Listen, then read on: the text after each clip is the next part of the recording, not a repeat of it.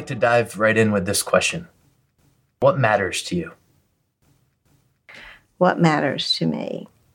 What matters is helping to raise the consciousness of the planet at this point and doing what I can to help to facilitate that in a responsible, spiritual, elevated way. And does your relationship to your faith have an impact on your work to do that? Definitely. It makes up who I am as an individual. And so having faith and devotion in a particular way of life and belief system is ultimately important to me. It enables me to do the work that I do. And it seems like there is this division that happens, you know, I think with many of us between whether or not we're hopeful or we're feeling like everything is going in the wrong direction, right? So do you have that pulled yourself into, oh my gosh, what's happening in the world right now? Like, you know, if you watch the news and you see everything that's happening, or trusting in God and just saying, I don't understand, you know, the reasons why all these things are happening, but I'm not going to lose my faith. Mm-hmm. Well, I think a little of both, actually. It is quite overwhelming when you see the news. And at the same time, to understand that it's part of what I call the Kali-yug. It's part of a darkness before the light. And if anything, it makes each one of us who is conscious on this planet to be so even in a more comprehensive way and taking it more seriously. For instance, like voting, you can't sit this one out, you know. So definitely there's hope because the sun will always shine, whether it's cloudy today. But at the same time, it is concerning. I'm very concerned about it. But again, doing what you can to help to make it better. Not complain about it, but do what you can to make it better. Mm. This responsibility is what I hear you talking about, that each of us have to make things better. Often I think it can feel overwhelming, especially in today's world we're exposed to so many different things. And the question comes, what does my life matter? What does it matter what I do? The flip side, I think, is what you're talking about, is it matters very much. And our lives are important. And that choice that each of us make between feeling like my life doesn't matter and my life means everything. Mm-hmm. Right.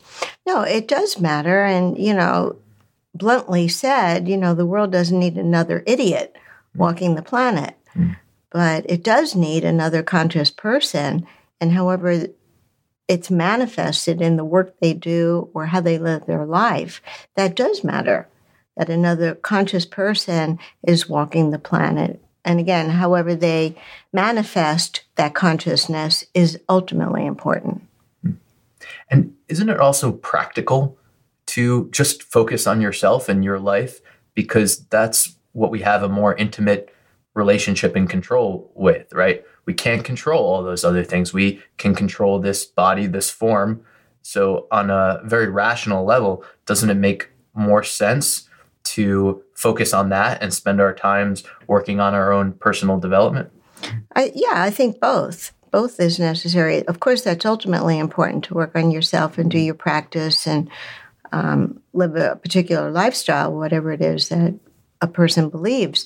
And at the same time, the responsibility as a citizen in this country, like I said, to go out and vote and not sit this one out. So it's both. It's my own personal life as well as the bigger we. Right. But do you find that if you do more work with the inner self, the personal self, that those external decisions just happen? Like, okay, you get more clean and healthy yourself. So then that opens you up to voting and having a life of service. Like, right? There's this relationship between those two things. It's not that, you know, you just focus on doing your own work and then that leads to sitting inside all day and not take any action. Right. It's also a social conscious responsibility. Hmm. So, yes, it's definitely necessary you do what you can in your own personal life and get the best version of yourself that you can. And then, you know, of course, it doesn't stop there, but how else can I facilitate change? What other things can I do that are going to make a difference? I wanted to ask you, if you wouldn't mind just explaining what Kundalini Yoga is briefly. Mm-hmm. Kundalini Yoga, the definition is the yoga of awareness.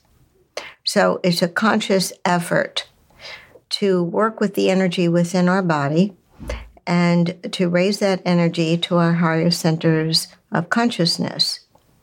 So we, it's about not just doing postures perfectly, which is the physical aspect of yoga, but it's also about the mental focus and state of mind, the decisiveness, the consciousness mentally within us, and then also the spirit, the vivaciousness, the love of life, the prana, the vitality. And that's where we extend out. So, again, it's not just how nice I look in a leotard or even how perfectly I do a posture. All that is important, but it's not the end goal. You could be a yogi and do it in a chair because that's what you can do. But yet, at the same time, be a yogi, which definition is unaffected by the pair of opposites, which means, you know, during a negative or a positive situation, you remain neutral as a yogi.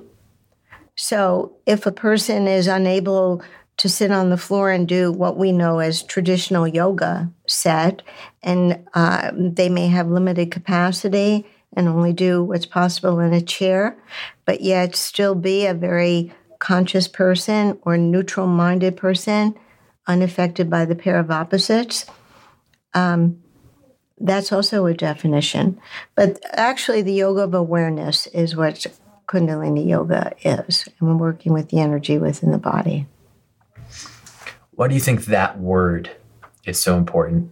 Awareness, to be aware. Well, it's opposed to sleeping, to getting what we call temporary amnesia, where sometimes an individual goes to sleep in life and they start forgetting their ultimate connection to their source, whether you call it creator, God, universal energy, or you don't have to call it anything. But that to know that we're humbled to one thing, and that's the one who gives us the breath of life. And as we remember that, we feel connection, we feel connected to that source. When we forget that is sometimes when we start chasing after things that don't ultimately give us happiness, like chasing after money or power or finding great identity in my beauty. You know, these are just, you know, temporary. That's not ultimately your value. But I believe that the value ultimately in person is how much they feel connected to their source. It's a great humility that as great as we are, that we're humbled to something. And that's the remembrance of our Creator, the one who gives us, maintains us, sustains us every moment of the day. And the proof is the breath of life. Mm.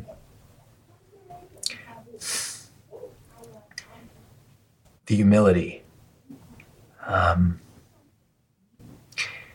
Makes me think that there really isn't anything to take credit for.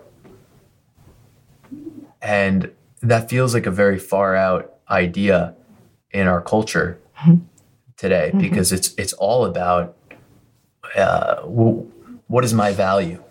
How do I stack up to someone else? And it's all just taking credit for my actions, for who I am, what I look like. But if we're humble and instead saying, this is how I was created, in all parts of me, not just my physical body, but my mind, then what is there to take credit for? Right.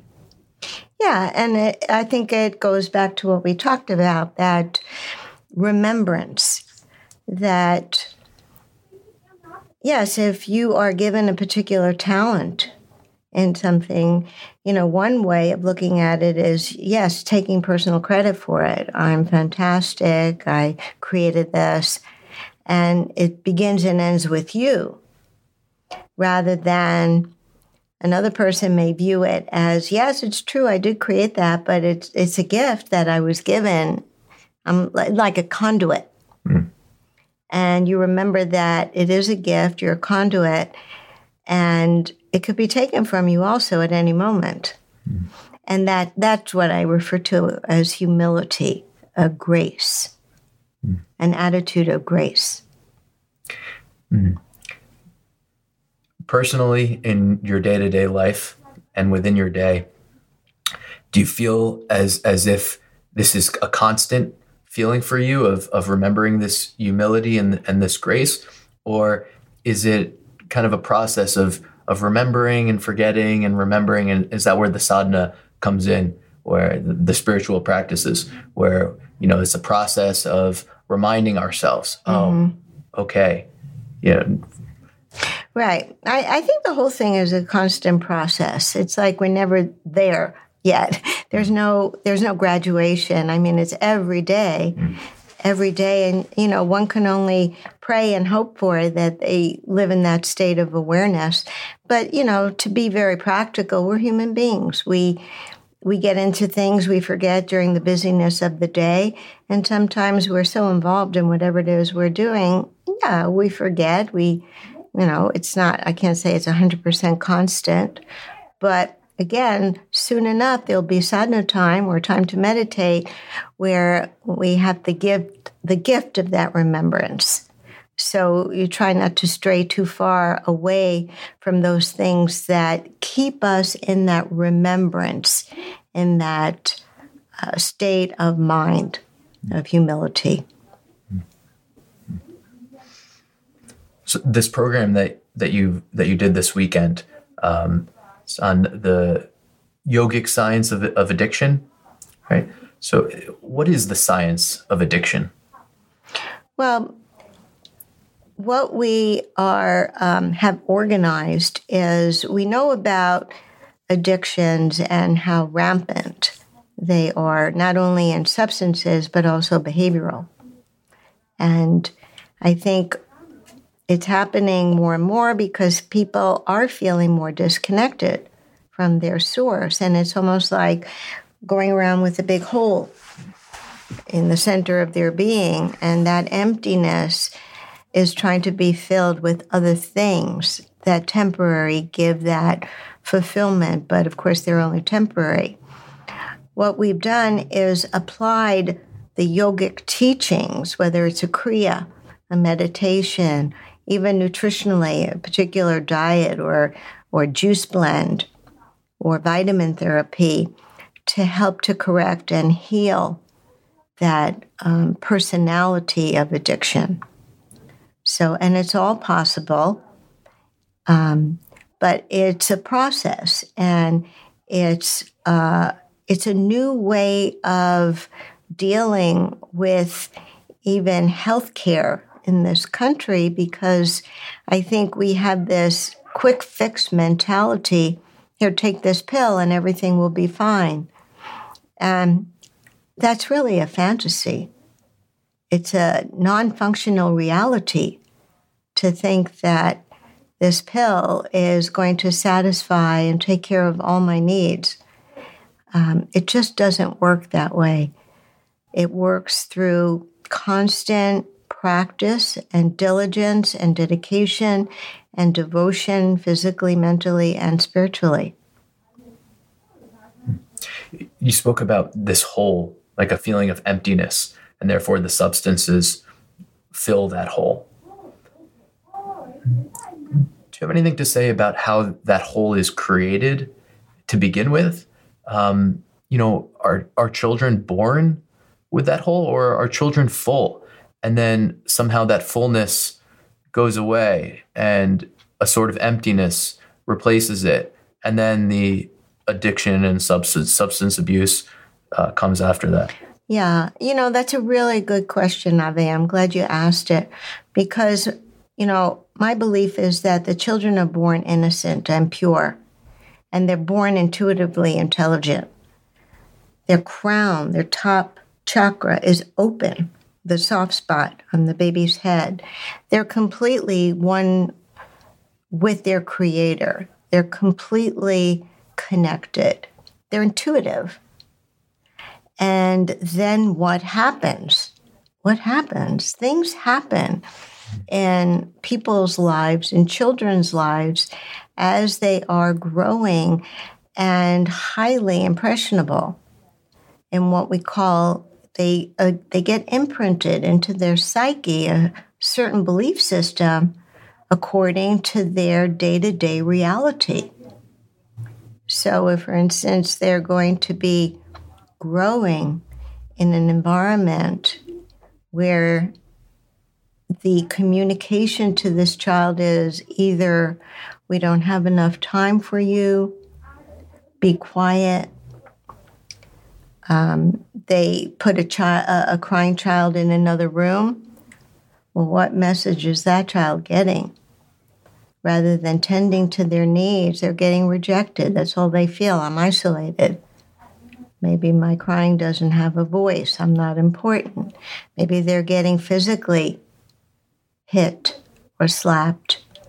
Very mistrusting, fearful environment, a violent situation. If they're getting scolded and yelled at, is another mental trauma that could be formulating, and on and on and on. And so it doesn't take long, maybe 3 years. Yogi Bhajan's teachings were that you could be a potential, whether it's drugs or whatever your drug of choice is, could even be food, by 3 years old. By 7 years old, you're confirmed. By 11, you're guaranteed into it unless something changes. And so they begin to see these patterns that nothing that I could do can facilitate change. I can't change the way my parents treat me or the way they listen to me or don't. And so after a while, that becomes their belief system. This is what I believe, who I am in relation to myself, to my parents, to my environment, how the world is at large. If their little world at home is very mistrusting or fearful, they may carry that out to the rest of the world. The world is a mistrusting place because that's all they know. Mm. And so you could basically sum that up in 2 words. It's emotionally painful. And once you get to that place, nobody wants to go through that every day, to have that kind of pain. Mm. It's like, let me just go numb, and I don't want to feel this. Mm. And once you get to that place, there are many ways how to go numb and just survive rather than thrive. Mm. That, I think, is a big difference in outlook on life, whether we're moving through our lives just trying to survive, or, as I've heard you say, that this life is a gift. Seeing it that way is an opportunity. Mm. Yeah. So the substances, do you think substance abuse is directly related to that mentality of just trying to survive, just trying to get through? Sure. It's a lot of it. And, I have to say, it's not only situations as dramatic as what I presented. Some people use substances or alcohol again, or whatever their drug of choice is, and they have a perfectly healthy home environment growing up. So they're not immune to it either. But I think the one commonality is that disconnection of spirit is, you know, once that disconnection and disharmony grows, people are growing in an environment where they really don't know who they are or who they belong to, what their purpose in life is, what their values are. And so they may grow, again, whether a healthy environment at home or not, they may grow in an environment where they just, they're lost. And they may find their identity in how much money I have or how much power I have, how many people I could push around or hire and fire at will. So I think the one commonality is that disconnection of their spirit. And is the connection to the spirit directly related to our ability to slow down, just the speed of our mode of operation, right? Do you need to slow down a bit to take the time and reflect on your life and consider, what does my heart even want? What do I want to be doing with this time? But it seems very easy to just move so fast. And so is the speed at which our culture moving at an obstacle in connection with the spirit? Yeah, I think very much so, because things are so accelerated. Nobody has time for anything. And it's not slowing down anytime soon. And so the pace that we're operating, where everything is available to us, you know, through the internet, you know, through our Google, you can Google anything. But there's pluses and minuses to that. It's true. Everything is available for every one of us. Everything is transparent, which has its amazing asset. And of course, the negative aspect of that is eventually we just have the possibility of blowing a fuse. It's too much. You know, the Yogi Bhajan coined it information dementia syndrome. Is that with this bombardment of information coming at us very fast and unending, is eventually we just hit a gap. And that's when you just, the wire gets frazzled. And the nervous system cannot contain with all this information bombardment. That's when people start doing very, very kind of crazy thing, jumping out the window, having a nervous breakdown, or just the way they live their life, very edgy and risky, not really positive. So I think the acceleration through all these devices is highly stressful, and people are just looking for any kind of way to de-stress, even if it's for a moment. So they'll reach for, bourbon on the rocks or some pill, or even in food. You know, for some people, food becomes their numbing agent. So, or, you know, there are many, many different ways how people check out. Right. Through your experience, how have you seen people turn the corner? Like, is the most common way by having some sort of breakdown and kind of going past your edge? Or do you see many, many cases where someone says, okay, I see the direction I'm going in, I'm starting to, you know, feel so much stress. I'm relying on all of these different things. I don't want to keep going like that. Mm-hmm. Do you have any recommendations if someone kind of sees, okay, I'm moving in this direction, I want to turn the corner? Yeah, I think, you know, at that moment and period in a person's life is actually quite exciting. because they are at a crossroads and they have choices and they realize they have choices. And that's good to have options. And I think the wonderful thing that's happening, especially here in America, is that yoga is becoming more and more popular and accepted and available. And so, you know, once people have that curiosity, even about what else is there for me, many times some class may be available right down the street, just because times are changing. And so I think that part of it is good, and just to continue to nurture even that curiosity or that slight questioning of what's it all about. Certainly if a person has some kind of a breakdown, whether it's bankruptcy or a health issue or a divorce in someone's life, as painful and difficult as any one of those are, sometimes that becomes the motivator of change.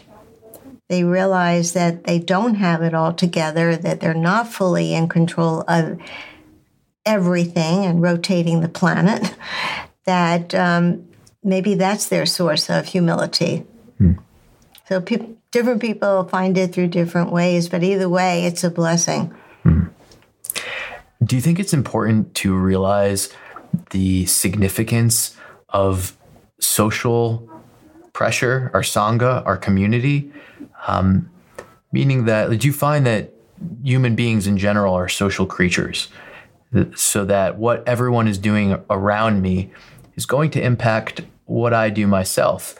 And if everyone else is, eating in this kind of way, using these things, it's very confusing, right? To say, I'm not going to be included in any of that. I'm not going to do that. I'm going to step outside. The easier thing seems to say, okay, everyone's doing this. It probably makes sense. Otherwise, why would they do it? Mm-hmm. And so to instead be like a harbinger of change and develop a different lifestyle. And then, as you're saying, it's already happening, starting to create more of a lifestyle of yoga and yoga community. And then it becomes a lot easier when you have friends and you have examples of mm-hmm. other people who are changing their habits and their lifestyles. Yes. And that's what you call sangat. And that's the support system, and that's your camaraderie, your community.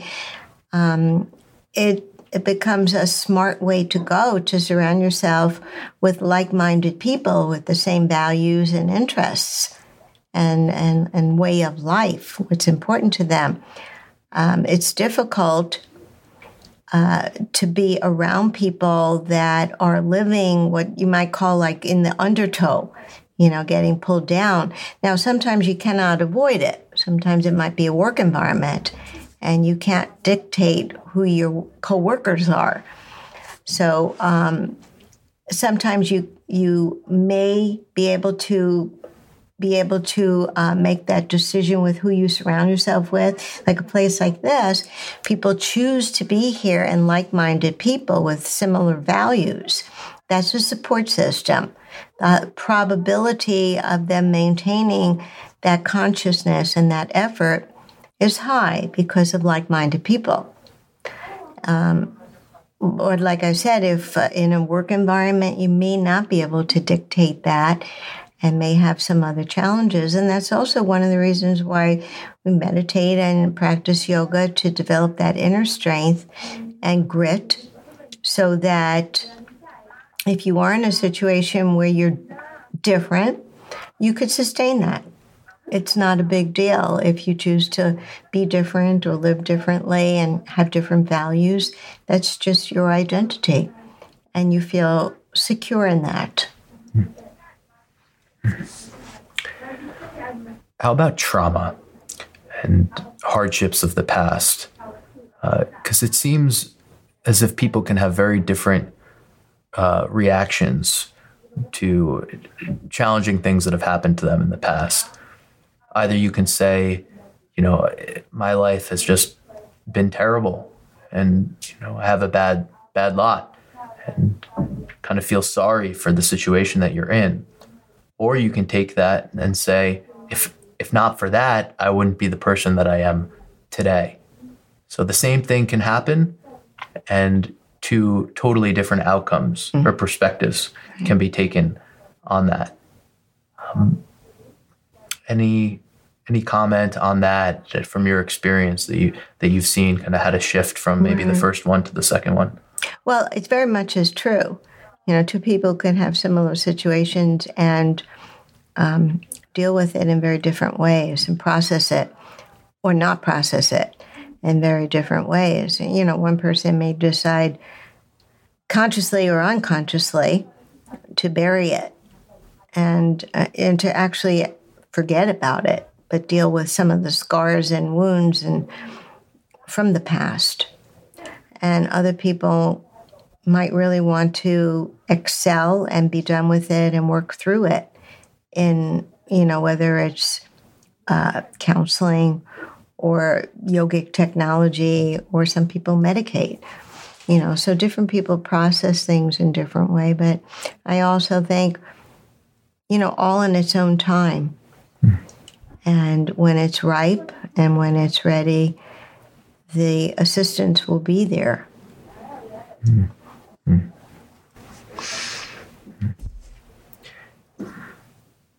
Do you find that much of our culture now is divisive in our mentality, where we choose sides, and also we're always kind of thinking what is better and what is worse?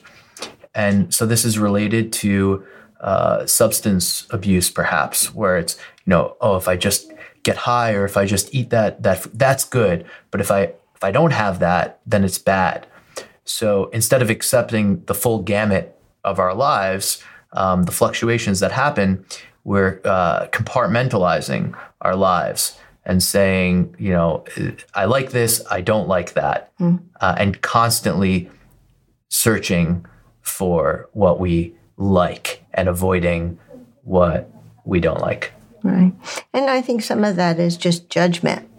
You know, we put judgment on things, but, you know, selecting or cherry picking situations, you know, only what I like, and avoiding, well, to a certain extent, it makes sense to avoid things that are distasteful to you or that harmful to you. And then life hits, and there are things that just happen. So as much as a person may try to avoid it, things happen. And sometimes you just have to deal with it, and you can't get out of it. And again, it's how you deal with it.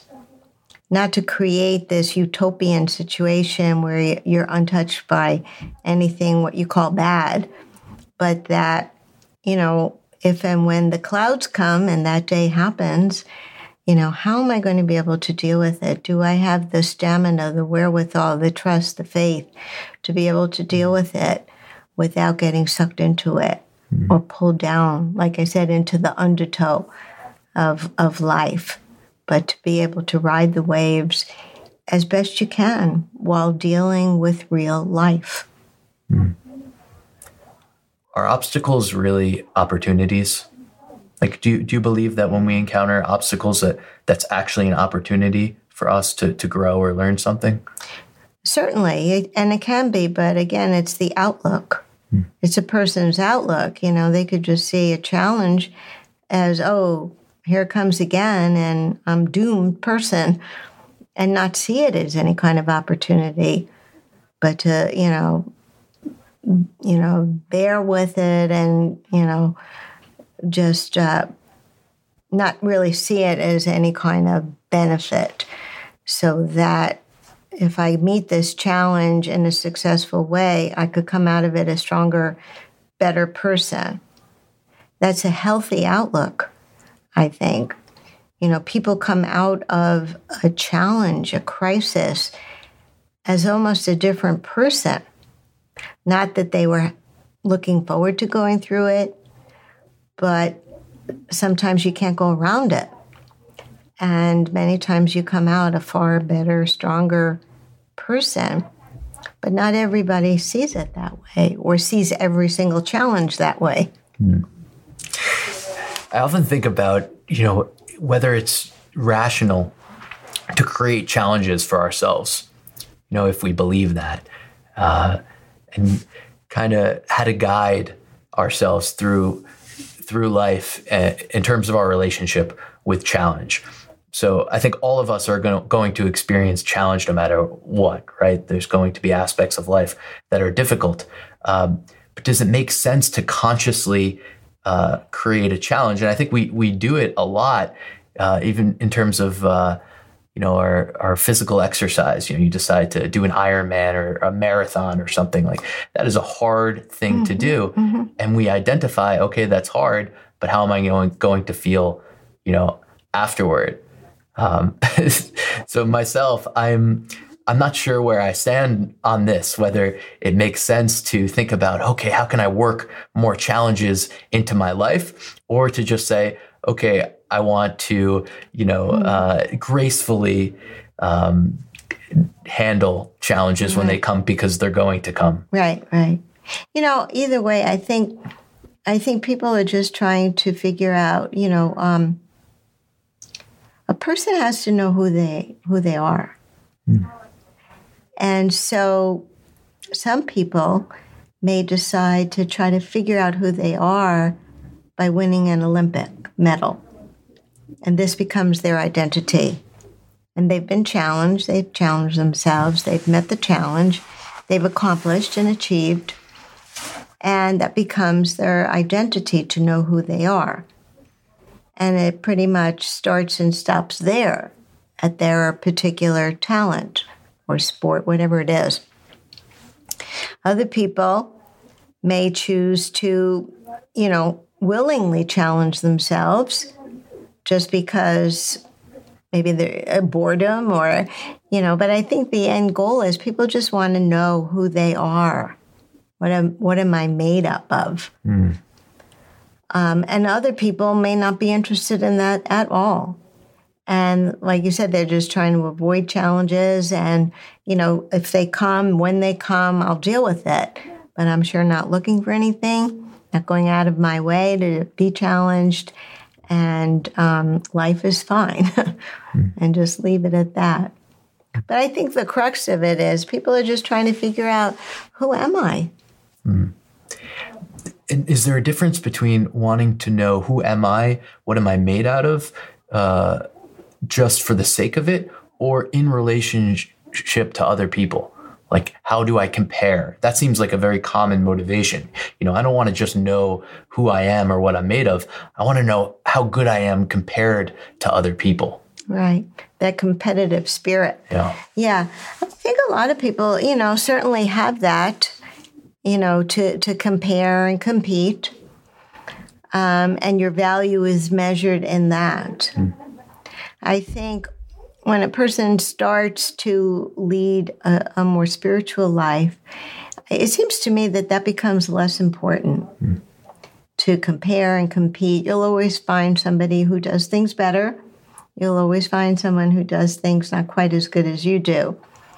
But again, is that your value? Mm. So I think once a person starts living more spiritual, that becomes less important, and it's more about you within you. The word spiritual and a spiritual life, I think we often tag people, you're a spiritual person. Do you feel that we all are spiritual and that every person, yearns to lead a spiritual life? Definitely. There was a saying, we're born spiritual, here to experience a human existence, or something like that. There's a quote like that. I do believe that we're born spiritual, all of us. Mm. All of us are born with the crown open. Mm. All of us are born intuitively intelligent. Children, without being taught, they know their intuitive instincts are working. Mm. But I think then it's, we kind of deviate from that just because there are so many things to distract us from that spiritual nature. Mm. but they're, you know, a lot of them are just distractions, and they're part of life, and they're things to enjoy, but to be aware not to get attached to it. Which leads me to this quote from Yogi Bhajan. You do not have the mental capacity to guide yourself by intuition. I heard him say that. You do not have the mental capacity to guide yourself by intuition. So my question is related to intuition. What is our intuition? And does our ego often kind of masquerade as intuition? But that's not really what our intuition is. Right. Good question. Well, like I've been saying, I do believe we've been born intuitive. And then what happens? Something happens. I think the world is a busy place.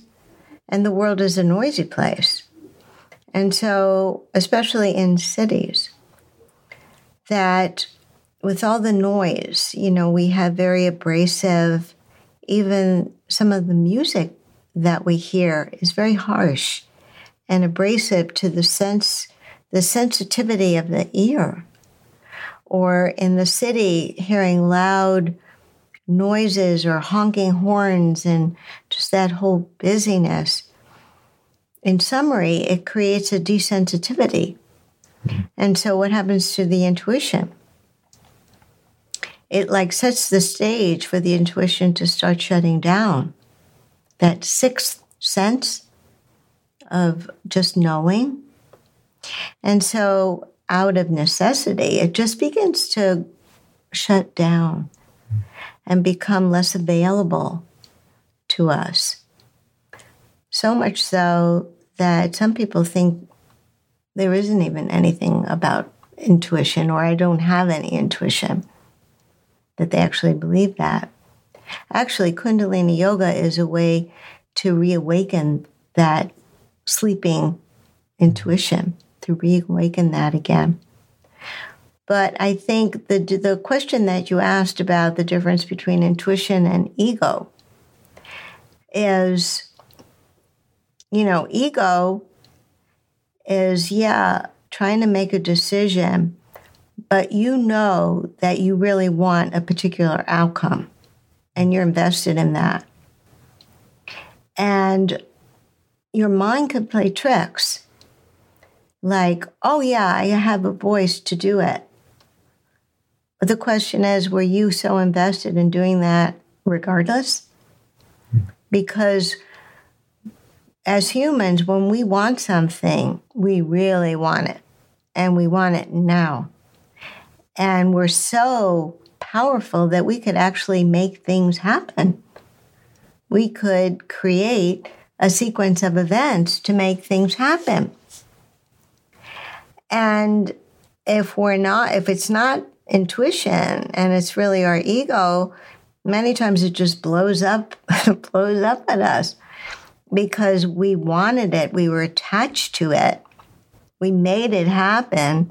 If it's not in our best interest, it could let us know pretty quickly this wasn't really a good idea.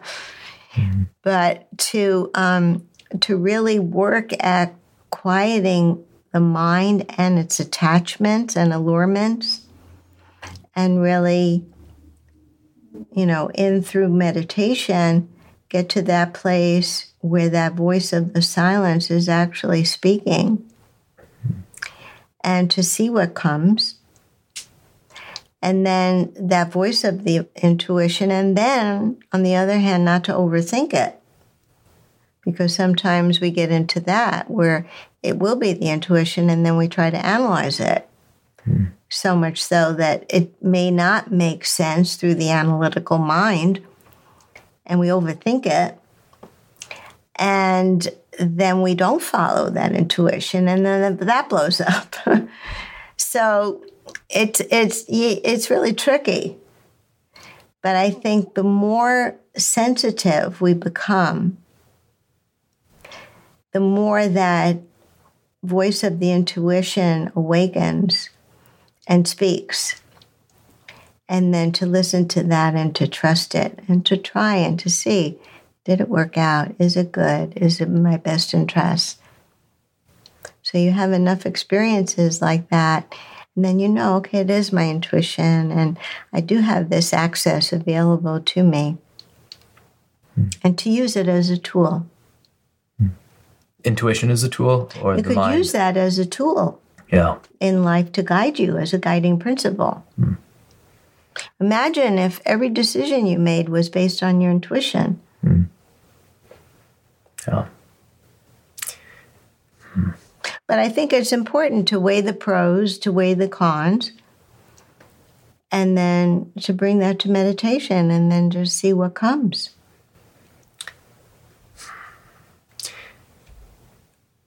The mind itself, it seems that our relationship to our mind and our thoughts is really important on the path. The mind is amazing, right? The human mind, there's evidence all over of the, amazing capabilities of the human mind. At the same time, I think the essence of the spiritual path is, I don't know. And seeing the limitation of the small self or the mind. Is that very important on the path to kind of, again, use humility, as you said, to reflect on the mind and form an appropriate relationship with the mind? That my mind is an amazing tool, so you admire it, you admire what it can do, but at the same time say, I don't know. I don't even, in relationship to our wants directly, I think that this would be a good thing for me to have, be good for me to have more money or more things or whatever. I want that. But ultimately, I don't know. And God, it's up to you. You know what's best for me. Right. Yeah, I think that I think the key there is really attachment. It's okay to want things and to need things, and it's perfectly okay. Like I said, weighing the pros and cons in life situation, having a mind as a gift, as a tool, an intelligent mind, and to be able to weigh and assess. The thing that I think gets us in trouble is when we get attached to things through our mind and through our ego. Mm. And we want things very, very badly, and we want it right now. And through our will, we can make things happen. And then the question is that God's will? And when we start getting signs and signals that, maybe it really isn't in our best interest, to have the wherewithal and the discipline to back off. Rather than to just push through it anyway and pay the price. But is there anywhere that God's not? Is there such a thing as not being God's will? Right? I think all is according to God's will. He is the doer. Mm. So even if we don't back off, maybe we weren't supposed to back off. That time. That's what makes it tricky, right? Yeah, exactly. But, we're here to learn things. We're here to learn certain lessons, and sometimes we have to learn harsh lessons in a difficult way so that we really get it and we really understand it. Mm. But it's all a big school, really. Mm. It's just a learning process.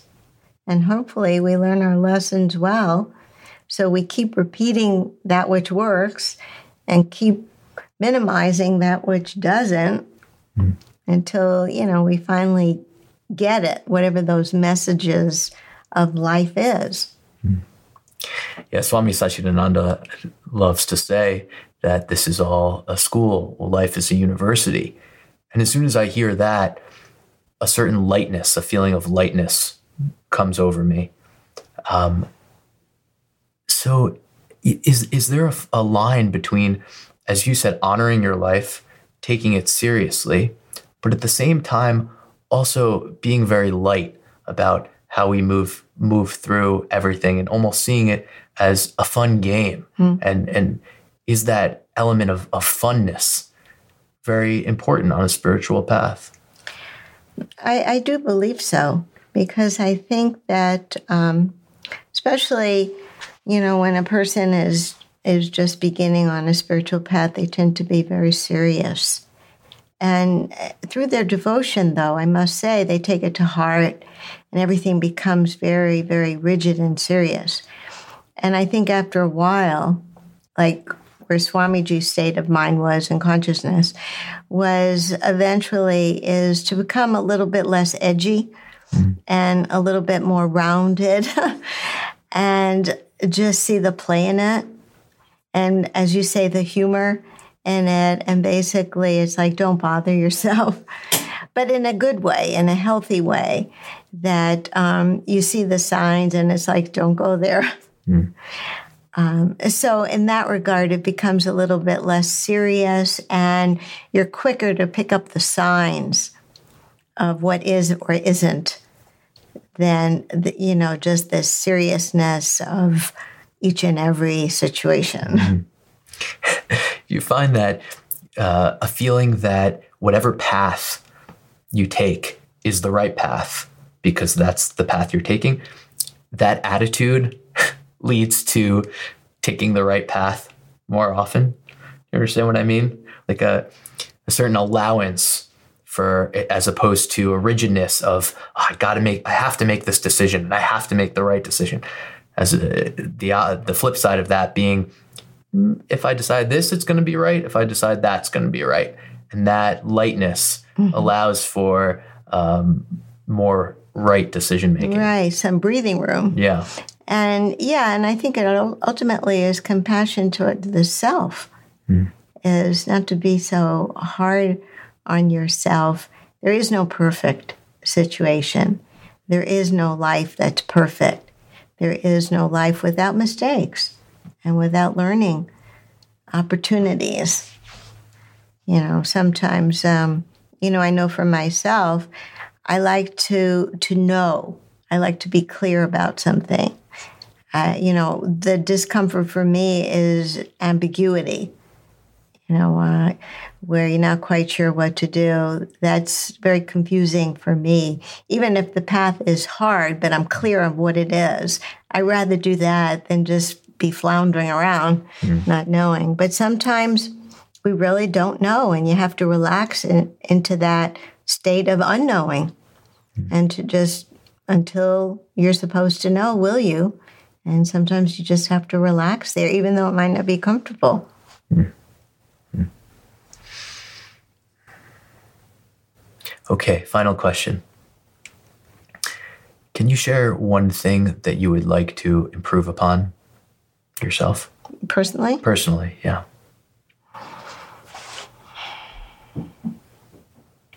Well, you know, I think like anything, you know, discipline. And, you know, I'm a human being. You know, sometimes you do better, I do better, or worse even at my own discipline. And so I think just, you know, being more and more devoted, disciplined in my own practice is always something that I think will benefit me and ultimately benefit the world at large.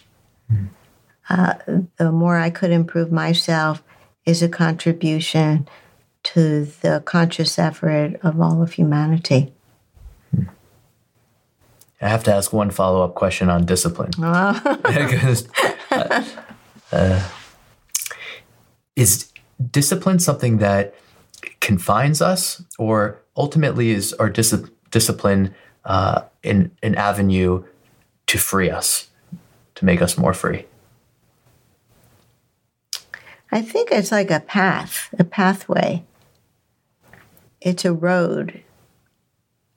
I think the ultimate goal of discipline gets us to where we want to go rather than floundering with no path. or no road up ahead. It's almost like having a flashlight in a dark tunnel. It makes sense to go with a light, to follow the flashlight, than to kind of try to make my way through in the dark and stumble, but to go with the flashlight and just get there. So it's kind of similar to that. So it's a pathway. Thank you so much. Oh, well, thank you so much for inviting me. Yeah. It's been my pleasure. I really enjoyed speaking with you. Thank you. Thank you. We'll close with the sound of Om. Oh.